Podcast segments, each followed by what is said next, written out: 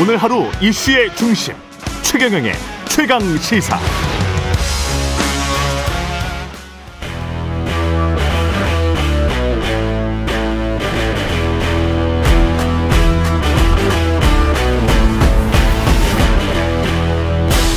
네, 한 주의 시작 여의도 정치를 깊이 있고 날카롭게 들여다보는 시간 정치 먼데이 오늘은 최재성 전 청와대 정무수석과 함께하겠습니다. 안녕하세요. 안녕하세요. 예, 지금 뭐 윤석열 대통령이 갑자기 수능 이야기를 해서 공교육 교과 과정에서 다루지 않는 문제는 수능 출제에서 배제해야 된다.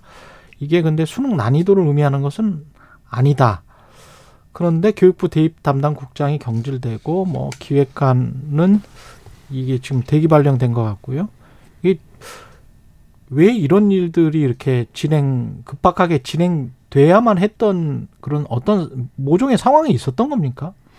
우선은 지금 대통령 대통령실 발언 음, 최근에 일련의 이 입장 이런 게 일단 난해하잖아요. 예, 어렵더라고요. 이해, 가안 가잖아요. 이해가 잘 안, 안 뭔지 모르겠어요. 예. 변별력을 강화하자는 것인지 예. 어? 또 쉽게 내자는 것인지 그렇죠. 또 뭐 교육부 장관은 이 학교 수업 밖에서 출제 안 한다 그러고 예. 대통령실은 또 어, 교과 과정이라고 했다. 그리고 음. 변별력이라는 말을 빼먹었다. 음, 심지어는 오늘 작년에 이미 음. 이미 어 융합형 문제나 비문학 예. 출제는 하지 말라고 대통령이 비공개 지시를 했다. 이런 보도가 이제 좀 전에 나왔어요. 이- 그러니까 이게 제가 보기엔 역대급 인스턴트 어, 요리가 대통령 발로 나온 건데 예. 이거를 마치 어, 이 그렇지 않은 것처럼 포장하다 보니까 예. 정상적으로는 이해하기 없는 말이 막 쏟아지는 거예요 지금.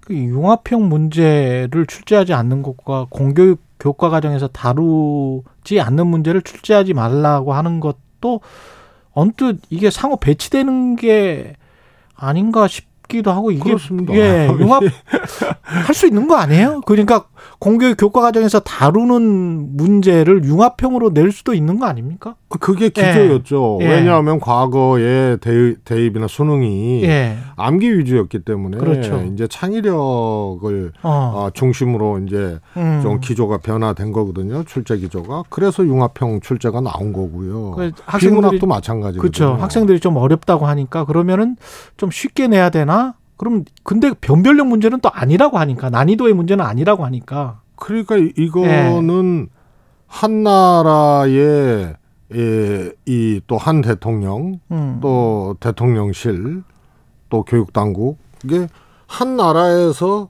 마- 말하는 얘기가 아니에요. 이게 최소한 복수 이상의 국가의 대입 기조하고 마찬가지로 대한민국 한 나라에서 지금 예. 이게 나오고 있는 거죠. 그러니까 이게 앞뒤가 안 맞고요. 또 이게 이제 사고 사교육 시장을 이권 카르텔로 어, 이제 어떻게 보면 그 규정을 규정을 한, 한 거, 거죠. 한 예. 거잖아요. 교육부하고 사, 그렇죠. 사교육 있는 이거는 것으로. 엄청난 이거는 도발이거든요. 음. 예?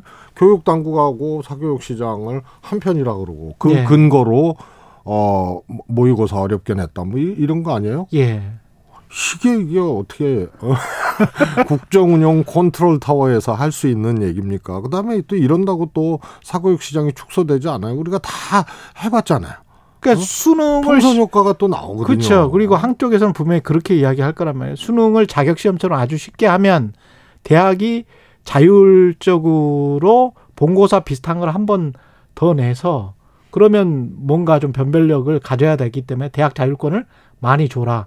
그러면 그 대학 자율권과 관련된 시험과 관련된 사교육은 또 엄청 팽창할 거고. 근데 근데 또 예. 풍선 효과로도 나, 이 반박하기도 어려운 게 예. 이게 변별력을 높이라는 건지 낮추. 쉽게 내라는 건지가 지금 헷갈리니까 근데 노- 일가 변별력을 낮추 그러니까 쉽게 네. 내도 풍선 효과는 있을 것이다라는 반박도 못 하는 거예요 지금. 이, 근데 그게 또 전 정권 인사 배제 의도가 아니냐 이런 시각에 관해서는 어떻게 생각하십니까? 설마 교육을 백년지 대계라고 하는데 전 정권 인사를 배제하기 위해서 수능 뭐 이런 말을 했으리라고는 생각하지는 않는데 저는 저는 예. 전 정권 인사 배제를 예. 교육부 인사죠. 음. 배제를 수능을 어떻게 하라고 하면서 배제할 필요가 없잖아요. 그러니까 그냥 그냥 배제하면 그냥 되잖아요. 되잖아요. 예. 왜? 그냥 경질시키거나 대기 발령하거나 아니면 정기 정기 인사에서 그냥 그렇습니다. 예. 빠지게 하면 되는 거 네, 아니에요? 그렇습니다. 예. 그래서 이거는 어, 이 수험생과 학생들과 학부모만 음. 어? 이 불쌍해지는 거예요. 아직 이게 어떤 방향으로 간다고 이게 확정된 게 아니니까 뭐라고 말하기는 좀 그렇습니다만은 좀 혼란스럽기는 합니다. 아니 예. 당사자들의 얘기가 예. 대통령과 어? 대통령실 교육 교육 당국 얘기가 음. 한 한 가닥 한 줄기 얘기가 아니기 때문에 어디로 갈지 모르는 거죠. 음. 조금 더 지켜봐야 될 것 같고. 네. 예. 이게 근데 인사까지 갔었던 거는 왜 그런지는 잘 이해가 안 되는 측면이 좀 있는 것 같고. 우선은요 대, 대통령이 예. 이렇게 디테일하게 예? 이렇게 막 즉, 즉석에서 막 어? 이렇게 예. 해도 되는 문제냐? 그러니까요. 그것도 좀 예를 들어서 뭐 어, 사교, 사교육 시장으로부터 음. 어, 국민들의 에? 이 고- 고통을 좀 덜어주겠다라든가 예. 뭐 이런 기조 하에 그 다음에 그렇죠, 뭐 그렇죠. 연구를 하고 예. 또 어, 대안도 모색을 하고 음. 해서 하는 거지 음. 문제를 어떻게 내라고 얘기하 대통령이 얘기하는 것 자체가 이거는 잘못된 거예요. 그러면 그 정도 문제를 이렇게 얘기 내라고 할 정도의 방향 제시를 했으면 대안들이 이제 다 복합적으로 나와야 되거든요. 예. 근데 이거는 없이 대통령이 문제 이렇게 내라 저렇게 내라 하는 게 오히려 더 문제라고 봐야죠. 근데 보통 대통령이라는 뭐 국가 뭐 원수라고 우리가 하니까요. 근데 그 대통령이라는 직위 자체가 큰 그림과 관련해서 어느 정도 디테일이 다 나온 거를 보고를 받은 다음에 큰 그림의 국정 비전이나 철학을 제시하는 그런 자리 아닙니까? 그러면 이거는 어떻게 해서 이렇게 순서가 된 거예요? 저는 대통령의 어, 스타일 예. 이걸 잘 봐야 된다고 봅니다. 음. 교육부 장관 처음에 아, 이 내정했다가 낙마했죠. 그렇죠, 그렇죠. 박순애, 박순애. 장관. 예. 뭐 해- 했다가 뭐 35일 만에 이제 음. 장관을 그만두게 됐는데 그때도 취하 연령 5세로 낮추는 문제를 음. 교육부 장관이 대통령한테 보고하고 대통령이 신속히 검토하라 그랬다고요. 맞아요. 그러다가 이게 문제가 되니까 교육부 장관 경질해 버렸잖아요. 그랬죠. 그 다음에 이 뭐 또 얘기를 해야겠습니다만 음. 국정원 인사 국정원. 같은 경우는 마찬가지. 대통령이 제가 했잖아요. 그리고 일주일 만에 번복했잖아요. 그럼 어떻게 된 거예요? 그거는 대통령이 다음에. 대통령이 예.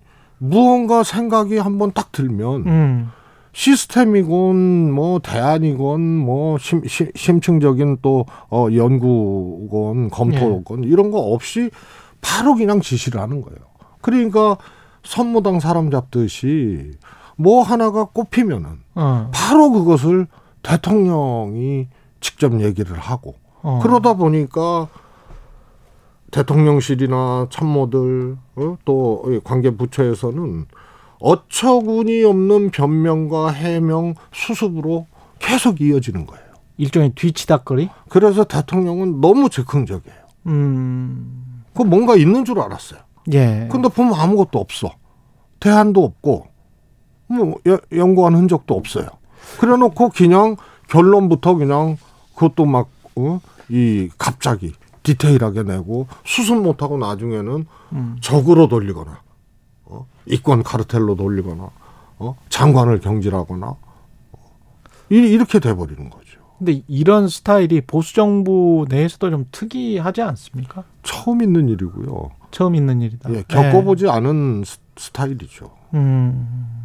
이- 오히려 보, 보수 정부는요. 예. 더 이 사실 내용이 있어도 어? 이렇게 조금 뭐라 그럴까요? 어? 수, 숙고하는 그렇죠. 척이라도 하고 뭐 이랬잖아요. 어? 근데 이렇게 막 그냥 어? 음. 무슨 난사하듯이 막 그냥 전 분야에 걸쳐서 그런 거 아니에요? 어? 52시간 문제도 그렇죠. 예, 69시간. 네. 예. 근데 국정원 같은 경우는 그럼 처음에 그러면 몰라서 최측근으로 알려진 김기현 국정원장의 최측근으로 알려진 인물이 인사 이런 파동을 낸 걸 모르고 재가를 했다가 그걸 알게 돼서 번복을 한 겁니까? 어떻게 된 거죠? 저는 이것도 예. 아주 단편적인 음. 대통령의 생각을 즉흥적으로 바꾸게 된 그런 단편적인 어떤 소스가 있었다고 봐요. 거기에 대통령이 휘둘린 거라고 보거든요. 음. 왜냐하면 김기현 국정원장이 독대해서 인사안을 설명을 했다는 거 아니에요? 예. 그래서 대통령이 이해를 해서 재가를 한 거 아니에요? 그랬는데. 그런데 일주일 만에 이걸 어? 다 대기 발령 시켜버린 거 아니에요? 그렇죠. 그러면은 대통령이 두 명이 아니고 한 명의 대통령이 한 거예요. 그렇잖아요. 그것도 그렇죠. 그렇죠. 오, 5년 후에 어, 저, 전 정권의 어떤 인사나 이런 것을 네. 어, 엎은 것이 아니고 음. 일주일 만에 한 대통령이 자기가 한 일을 바꾼 거예요. 그러면 무언가 이게 김기현 원장의 인사안에 대해서 충분히 설명을 듣고 판단을 했을 텐데 음. 이걸 일주일 만에 바꾼 거는 근데 이런 일이 일어나면 국정원도 다 공무원들이고 교육부도 공무원인데 그 공무원들 특히 고위 간부들 같은 경우는 이렇게 불확실하면 시장 같은 경우는 불확실을 제일 싫어하기 때문에 이렇게 불확실하면 이건 일하기가 굉장히 난해해질 것 같은데. 그렇습니다. 예. 그래서 어, 이 대통령은 행정의 컨트롤 타워 아니에요. 예. 행정의 수반 아니에요. 국정 운영이 그래서 정점이거든요. 컨트롤 타워의 정점인데 이 인- 그런데 고- 공, 공무원들 없이는 그렇죠. 예. 못 하는 거예요. 음. 그런데 인사권자가 국정 운- 운영의 에, 컨트롤 타워인 대통령이 스스로의 이 문제를 가지고 스스로 일으킨 문제를 가지고 인사를 하거나 음. 또 어, 책임을 또 전가하거나 이렇게 되면 누가 어, 대통령을 믿고 어, 일을 합니까? 그래서 이거는 심각한 문제예요. 특히 국정원 같은 경우에는요. 예. 국가 안전보장의 최고 컨트롤 타워. 그렇죠. 그래서 정보, 보안, 수사 어, 이거라는 안전보장과 관련된 최고의 기- 기관이거든요. 그런데 박지원 국정원장을 내칠 때부터 그건 뭐 당연히 바꿔야 되는데 최소한 다음 국정원장 지명하고 음. 그 다음에 청문회 거치고 바꾸는 겁니다. 그렇죠. 예. 그래야 공백이 없을 거예요. 음. 근데 하루아침에 바꿨거든요. 이게 삼차 파동이에요. 그 다음에 국정원 3차 파동이다. 3차 파동이죠. 음. 그래서 처음에 조상준 국정원 기조실장도 그렇죠. 자타가 공인하는 윤석열 대통령의 그랬죠. 정말 측근 아닙니까? 갑자기 나갔다. 김건희 여사의 주가 조작 어? 아. 사건 변호사이기도 하, 음. 고 했고요. 그런데 그냥 갔잖아요. 예. 그거는 김규현 국정원장의 손을 들어준 거거든요. 음. 그때도 인사파동이었어요. 그러네요. 조상준 기조실장이 국정원장 해외 출장 가는 사이에 어. 하여튼 인사 파트하고 해서 안을 올렸어요.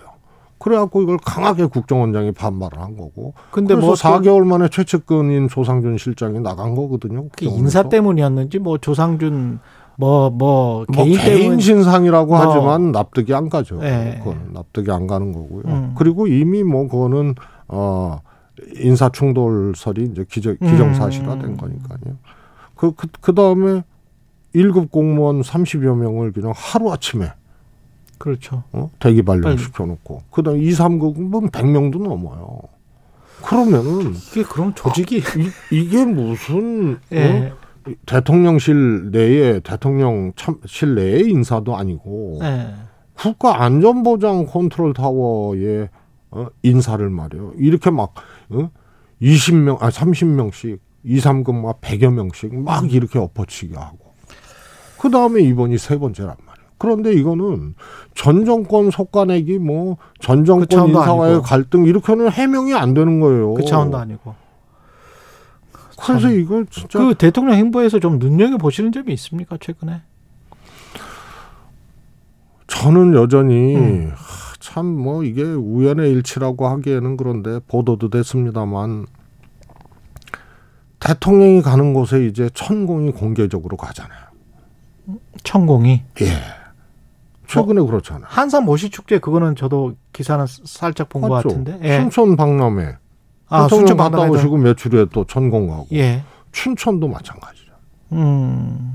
강원도 뭐 특별자치법 뭐그 관련된 행사에 예. 그리고 또 천공이 가고 그런데 또 이건 뭐 이런 얘기를 한다는 것 자체 또 이런 뭐라 그럴까 생각이 음. 이- 일어나는 것 자체가 참 좋지 않은 건데 음. 해필이면 또다 천자 들어간대요. 그래요? 어떻게 해요? 순천? 순천, 서천, 어? 아, 서천에 한산 뭐 춘천. 춘천. 그, 아, 이건 너무 너무 아니 그러니까 너무 나간 것 같은데. 예. 근데 다음에 또 천자 들어가는데 똑같이 가게 되면 그거는 진짜 뭐 그러니까 이런 생각을 대, 자꾸 대천 뭐 이런 데. 자, 그래서 제가 한번 또 찾아봤어요. 예. 그랬더니 의외로 꽤 있더라고요. 천자 들어가는데요. 네. 아무래도 뭐 내천자 들어갈 수도 있고 뭐 하늘천자, 하늘천자 들어갈. 수도 있고. 어, 그런데 주로 내천자죠. 예. 포천도 있고 뭐 포천 이번에 이제 합동 훈련 한 네. 거야. 뭐 원래 예정돼 음. 있었던 것일 테고요. 그다음에 뭐 영천도 있고 과천도 있고 인천도 있고 아니 우리나라에 그 뭐 천자 들어가는 데가 많으니까 우연의 일치겠죠, 뭐. 아 정말 예. 이, 이 아니 근데 그거는 좀 이상한 게 사람들이 저 대선 전부터 그렇게 이제 좀 눈여겨 봤으면 보통의 대통령실이나 청와대라면 당신은 좀 이제 조용히 있어라. 눈에 띄지 말아라. 그 대통령 업무와 관련해서 뭐 조금이라도 비춰지는 거는 좀 우리가 꺼려진다. 이렇게 말을 해야 되지 않을까요? 저는 대통령실이 음, 천공을 음, 고발해야 된다고 봐요. 예. 대통령을 팔잖아요. 그렇지 파는 것 같은 인상을 지금 주고 아니 있으니까. 본인이 멘토라 그러고요. 예. 그다음에 천공 측에서 아예 공개적으로 김건희 여사가 전화가 오면 음. 유튜브로 어, 그 질문에 대해서 응답을 한다. 음. 이렇게 얘기를 하잖아요. 음. 그래서 대통령을 파는 거거든요.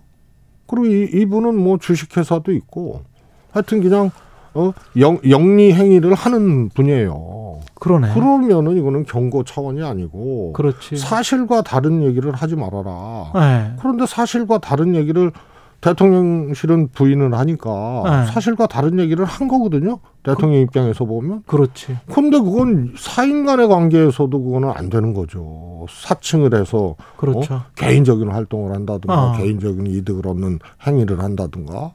그래서 이거는 한 나라의 대통령을 멘토라 그러고 음. 대통령의 멘토라 그러고 음. 김건희 여사가 상의를 해오면은 유튜브로 대답한다 그러고 천공 측에서 말이야. 그러니까요. 만약에 그- 사실이 아니면 그건 그거는 조치를 해야죠. 그 그러니까. 냥 경고 뭐 하지 말아라 이런 차원이 아니죠. 그리고 서로 사실이라고 하더라도 그런 말을 막 떠들고 다니는 게 국정에 도움이 될 리는 없거든요. 근데 떠들고 다니는데 가만히 있잖아요. 그다음에 지금은 공개적으로 공교롭게도 그동안 뭐 여러 차례 있었잖아요. 어, 우리 이태원 참사 났을 때도 천공이 아이들이 저렇게 많이 희생된 게 예. 어? 오히려 우리 뭐 세계에 알릴 예. 수 있는 뭐 그런 기회라는 말도 안 되는 소리를 했죠. 그 예. 다음에 뭐 무슨 뭐 어, 함부로 이렇게 조문하면 안 된다 해서 엘리자베스 양 조문도 이제 그런 썰에 음. 어, 휘말리고 막 했던 거 아니에요? 공교롭게도 그런 게 유튜브로 올라오고 막 그랬단 말이에요. 천공을 좀 단속해라. 예. 저는 거 이미 사칭했기 때문에 음. 대통령이 아니라고 부인을 하잖아요. 대통령 사칭을 한 거죠. 음. 그러면은 그는 조치를 그냥 경고 차원이 아니라 난 고발 안 하는 게 희한해요. 예. 그 다음에 어 저 뭡니까? 예. 어, 이 대통령 그 예. 관저 관련돼서 예. 용산 어? 네, 이 외교, 외교부 장관 어? 관사나 또 이 여기에 천공이 왔었다는 음. 얘기 있지 않습니까? 음. 이것도 천공이 빨리 수사를 받아야죠. 참고인 조사를. 그렇죠. 예. 그리고 아까 이런, 예. 이런 이런 정도의 사안인데 대통령실이 아무 조치를 안 해요. 아까 서천영 행사 같은 경우는 지금 말을 막 섞어서 했기 때문에 그때는 김건희 여사. 그때는 김건희 여사가 네, 갔었던 그렇죠. 것이고. 그렇죠. 예. 그 마지막으로 그 해- 혁신 위원장 김은경 교수인데 어떻게 기대하십니까? 아니면은 어, 별 기대가 없습니까?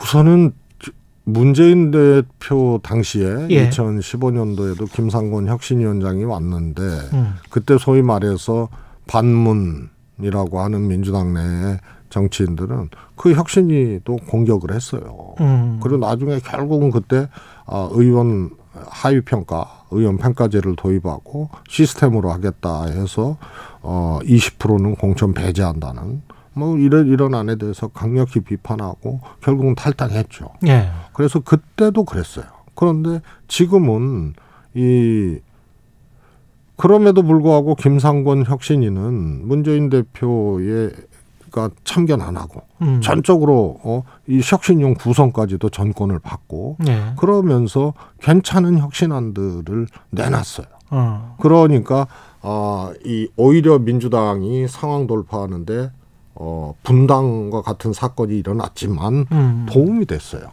그래서 지지율은 오히려 어, 회복되고 막 이런 이런 과정들이었죠 그때 음. 어수선하고 막 예. 분당까지 가는 상황이었어도 그런데 지금은 이미 혁신위원장이 한 번 내정됐다가 이제 음. 철회 사, 사이 이 사의를 표명해서 어 그렇게 실패를 하고 또 했기 때문에 우선 한번 이제 김이 빠진 상태죠. 음. 그 다음에 이제 소위 말해서 반명 비명 음. 간에 이 문제도 어 여전히 이제 이 평가가 다르고 평가가 다르다. 예. 예. 그러, 그러 면은 임팩트가 있어야 되거든요. 음. 그래서 향후에 이제 어떤 혁신안으로 어떻게 돌파를 할 것인가가 이제 음. 아, 바라. 이 주목해야 될 부분이지만 현재까지는 어, 혁신위가 이런 이제 갈등 또 상반된 평가 음. 이 속에서도 임팩트 있게 음. 또 혁신을 잘 할 수 있다. 이런 어, 현재까지는 신호를 못 준 것 같습니다. 그래서 한 번 꼬였고 예. 어, 임팩트 있는 신호를 못 주고 있고 음. 그래서 좀 여기까지. 지켜봐야죠. 예. 최재성 전 청와대 정무수석이었습니다. 고맙습니다. 감사합니다.